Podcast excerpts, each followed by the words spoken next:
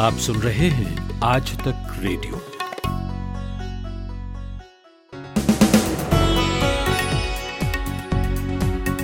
नमस्कार, ये सात अक्टूबर की शाम का दिन भर है। मैं हूँ अमन गुप्ता। ड्रग कनेक्शन में जेल जाने के बाद आज रिया चक्रवर्ती को जमानत मिल गई है। हालाँकि उनके भाई शौविक चक्रवर्ती की जमानत याचिका खारिज हो गई है। तो रिया को बेल मिलने के क्या कारण है? क्यों उनके भाई को जमानत नहीं मिल सकी? क्या हैं वे शर्तें जो रिया को जमानत के एवज में माननी पड़ेंगी? जानेंगे।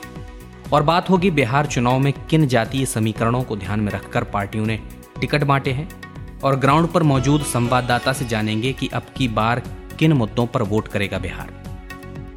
इसके अलावा कोर्ट ने आज अपने फैसले में कहा है कि कोई भी व्यक्ति या समूह सार्वजनिक स्थानों को ब्लॉक नहीं कर सकता। ये आम जन के अधिकारों का हनन है। तो इस फैसले की आड़ में कहीं ज़रूरी आंदोलनों की आक्रामकता दब तो नहीं जाएगी? इस पर भी बात करेंगे, लेकिन पहले हेडलाइन सुनिए प्रतीक वाघमारे से। नोबेल पुरस्कार समिति की ओर से आज केमिस्ट्री के क्षेत्र में नोबेल पुरस्कारों का ऐलान किया गया। फ्रांसीसी वैज्ञानिक इमैनुअल शारपेंटियर और अमेरिका की जेनिफर ए डुडना को जिनोम एडिटिंग का तरीका विकसित करने के लिए साल 2020 का केमिस्ट्री का नोबेल पुरस्कार के लिए चुना गया। पीएम स्वनिधि योजना के तहत स्ट्रीट वेंडर्स को दस हज़ार रुपए का लोन दिया जा रहा है। आत्मनिर्भर भारत अभियान के तहत केंद्र सरकार ने प्रधानमंत्री स्ट्रीट वेंडर्स आत्मनिर्भर निधि योजना की शुरुआत की थी। सीएए के खिलाफ दिल्ली के शाहीन बाग में हुए प्रदर्शन को लेकर सुप्रीम कोर्ट ने फैसला दिया। कोर्ट ने कहा कि सार्वजनिक जगहों पर अनिश्चित काल तक प्रदर्शन नहीं हो सकता, चाहे वो शाहीन बाग हो या कोई और जगह। कोर्ट ने कहा कि निर्धारित जगहों पर ही प्रदर्शन किया जाना चाहिए आने जाने के अधिकार को रोका नहीं जा सकता। ड्रग्स कनेक्शन को लेकर रिया चक्रवर्ती को बॉम्बे हाईकोर्ट ने एक लाख के निजी मुचलके पर जमानत दे दी है। वहीं रिया के भाई शोविक की जमानत याचिका खारिज हो गई है। रिया को पासपोर्ट जमा करना होगा और मुंबई से बाहर जाने के लिए मंजूरी लेनी होगी। हाथरस केस में एक तरफ़ जहाँ दंगे कराने की साजिश के खुलासे हो रहे हैं, वहीं दूसरी तरफ़ पीड़िता का परिवार गाँव छोड़ने की बात कर रहा है। परिवार ने कहा है कि वो डर में रह रहे हैं और आरोपियों के परिवार की तरफ़ से उन पर दबाव बनाया जा रहा है। देश में कोरोना के केस सड़सठ लाख के पार हो गए हैं। पिछले 24 घंटों में बहत्तर हज़ार से ज़्यादा नए केसेस सामने आए। स्वास्थ्य मंत्रालय के डेटा के मुताबिक कोरोना वायरस से संक्रमित 20 शीर्ष देशों में भारत में मृत्यु दर सबसे कम है। अमेरिका में 15 अक्टूबर को दूसरी प्रेसिडेंशियल डिबेट होनी है। डेमोक्रेट्स की ओर से राष्ट्रपति पद के उम्मीदवार जो बाइडेन ने कहा कि अगर ट्रंप अभी भी कोरोना से पीड़ित हैं तो वो दूसरी डिबेट में हिस्सा लेने के खिलाफ है। वहीं ट्रंप अब भी डिबेट करने के लिए तैयार है। और आईपीएल में कोलकाता नाइट राइडर्स के तेज गेंदबाज और आईपीएल में जगह बनाने वाले पहले अमेरिकी क्रिकेटर अली खान चोट लगने के कारण आईपीएल के सीज़न तेरह से बाहर हो गए हैं। आप न्यूज़ एनालिसिस पॉडकास्ट सुन रहे हैं। मेरा नाम है अमन गुप्ता। मुंबई में सोमवार को एनडीपीएस कोर्ट ने तीन ऐसे ड्रग पेडलर्स को जमानत दी, जिनके पास बाकायदा हेरोइन और गांजा बरामद हुआ था। इसमें दो महिलाएँ थीं और एक आदमी जिसकी पहचान जिसकी पहचान इकलाख के तौर पर हुई है। ये लोग बांदा टर्मिनस के पास पेडलिंग करते हुए पकड़े गए थे। इन्हें जमानत मिलने के पीछे कारण ये बताया गया कि इनके पास जो ड्रग्स बरामद हुआ, वो कमर्शियली तौर पर निर्धारित मात्रा से कम था। और ये मात्रा हेरोइन के लिए 250 ग्राम तय है, जबकि गांजा के लिए 20 किलो। अब दूसरी तरफ़ रिया चक्रवर्ती के पास ना तो ड्रग्स पकड़ा गया, फिर भी उन्हें 28 दिन जेल में रहना पड़ा। दो बार जमानत याचिका खारिज होने के बाद आज उन्हें बड़ी राहत मिली है और बॉम्बे हाई कोर्ट ने उन्हें जमानत दे दी है। हालाँकि उनके भाई शौविक और ड्रग पेडलर बासित परिहार की बेल कोर्ट ने रिजेक्ट कर दी। सुशांत के स्टाफ मैनेजर सैमुअल मिरांडा को भी जमानत मिल गई है। वहीं एनसीबी ने यह कहा है कि जिन्हें भी कोर्ट ने बेल दी है, वो उसके खिलाफ अपील करेगी। मैंने आज तक रेडियो के मुंबई बेस्ड रिपोर्टर मुनीश पांडे से फ़ोन पर बात की और पूछा कि अब तक रिया को जमानत न मिलने का कारण क्या था।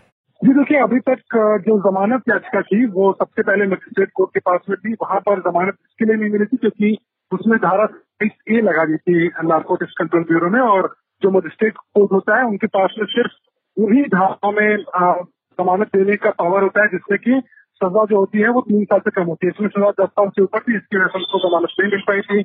उसके बाद में उन्होंने सेशन कोर्ट का दरवाज़ा खट खटखटाया था, लेकिन वहाँ पर भी जमानत नहीं दी गई थी। ये कहते हुए कि इसमें धारा सत्ताईस ए लगाई गई है, और रिया चक्रवर्ती जो है, उनके सीधे चार कहीं ना कहीं जो इस मामले में ड्रग पेडलिंग करते थे सौविक चक्रवर्ती से लेकर तो जो तमाम ड्रग पेडलर थे, उससे उनके साथ जुड़े हुए थे, इसलिए उनको बेल सेशन कोर्ट ने नहीं दी थी। लेकिन जब बॉम्बे हाईकोर्ट में ये मामला गया तो बॉम्बे हाईकोर्ट ने अपने ऑर्डर में साफ़ किया हुआ है कि रिया चक्रवर्ती के ऊपर जो आरोप लगाए गए हैं कि वो ड्रग्स खरीद रही थी या ड्रग्स उनकी पोजीशन में था, ये सारे आरोप गलत हैं। फ़िलहाल के लिए अभी तक एनसीबी ने कोई ऐसा सबूत नहीं दिया, उनके पास भी कोई ड्रग्स बरामदगी नहीं की।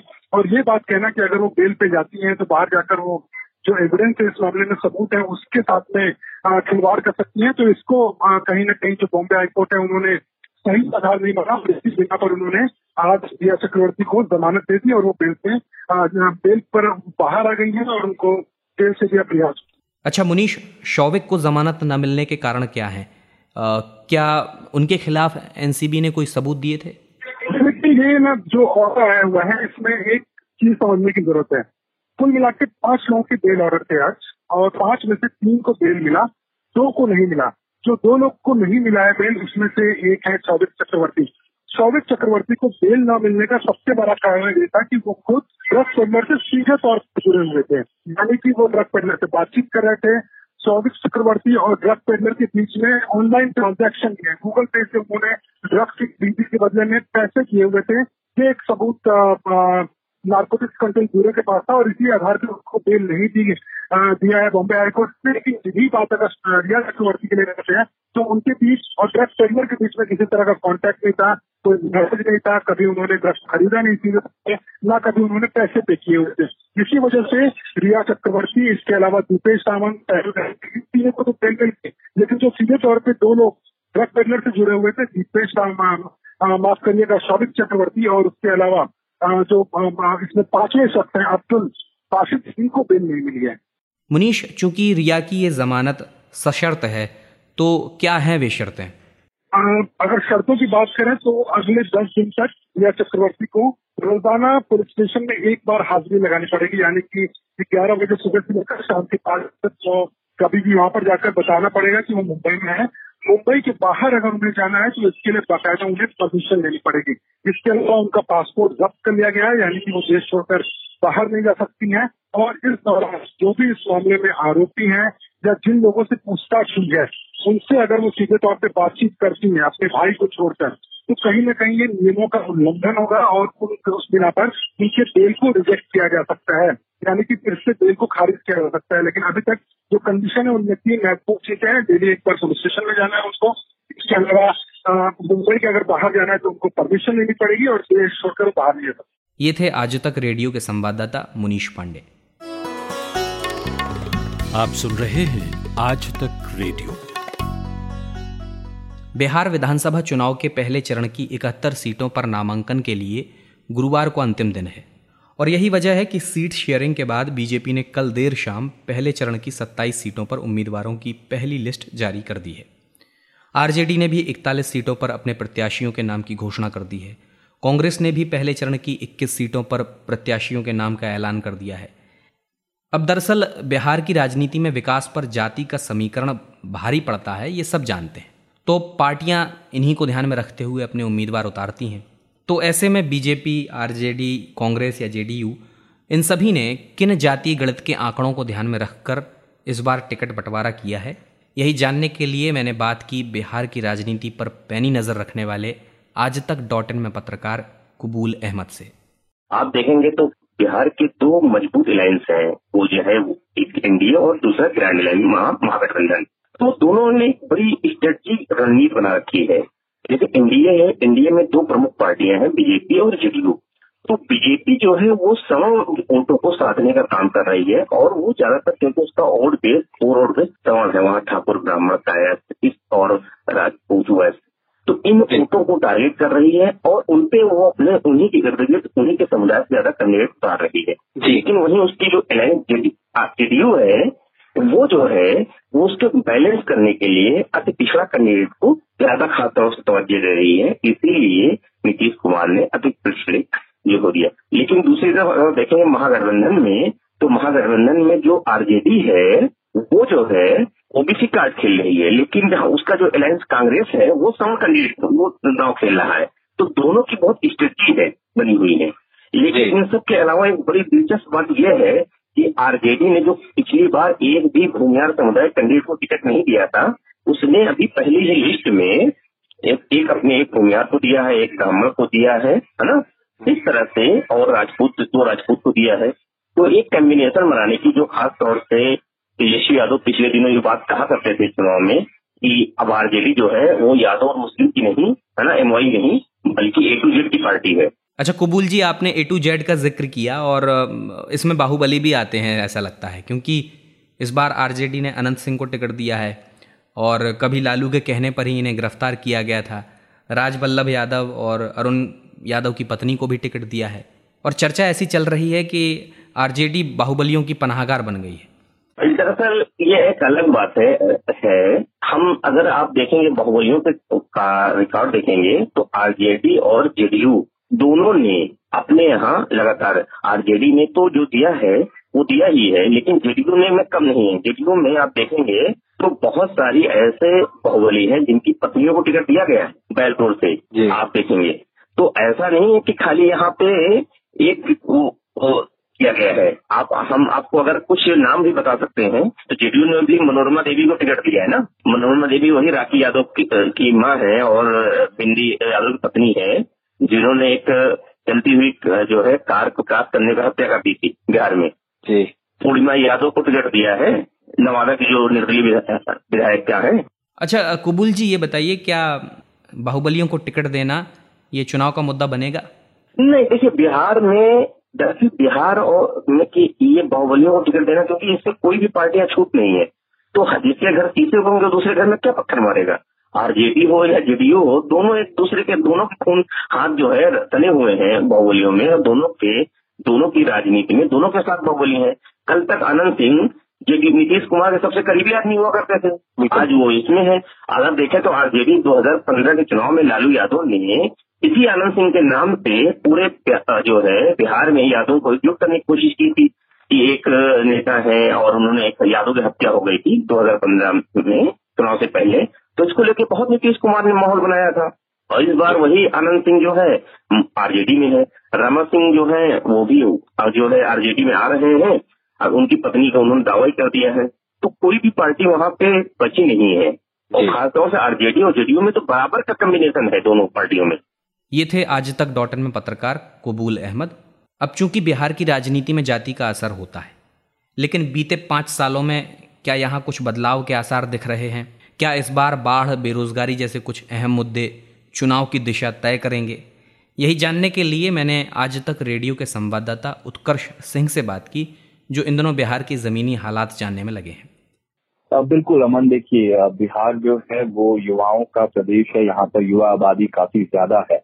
और ज़ाहिर तौर पर जिस तरीके से पलायन का मुद्दा बिहार के लिए एक अभिशाप है बीते दशकों में और कोरोना महामारी में ये जो पलायन का मुद्दा था, वो एक बार फिर से हावी हो गया, जिस तरीके से हमने तस्वीरें देखी कि दिल्ली और बम्बई जैसे शहरों से लोग बिहार वापस लौट रहे थे। तो वो गुस्सा नाराज़गी लोगों में है और ये कहना गलत नहीं होगा कि इस बार के विधानसभा चुनाव में बेरोजगारी एक बड़ा मुद्दा है। जहाँ तक बाढ़ की बात है तो बाढ़ उत्तरी बिहार के लिए एक आम घटना कही जा सकती है। हर साल आती है हर साल लोग उससे प्रभावित होते हैं लेकिन उन्होंने अब उनसे अपनी ज़िंदगी का एक हिस्सा बना लिया इसलिए ये कहना कि बाढ़ चुनाव को प्रभावित कर सकता है मुझे लगता है कि ज़्यादा होगा। हालाँकि बेरोजगारी भी आ, क्या इतना बड़ा इम्पैक्ट डाल सकती है विधानसभा चुनाव में ये भी देखने वाली बात होगी लेकिन इतना ज़रूर है कि आने वाले चुनाव में ये एक मुद्दा ज़रूर होगा। अच्छा उत्कर्ष अभी आप ग्राउंड पर हैं कई विधानसभाओं में गए हैं लोगों से बात की है।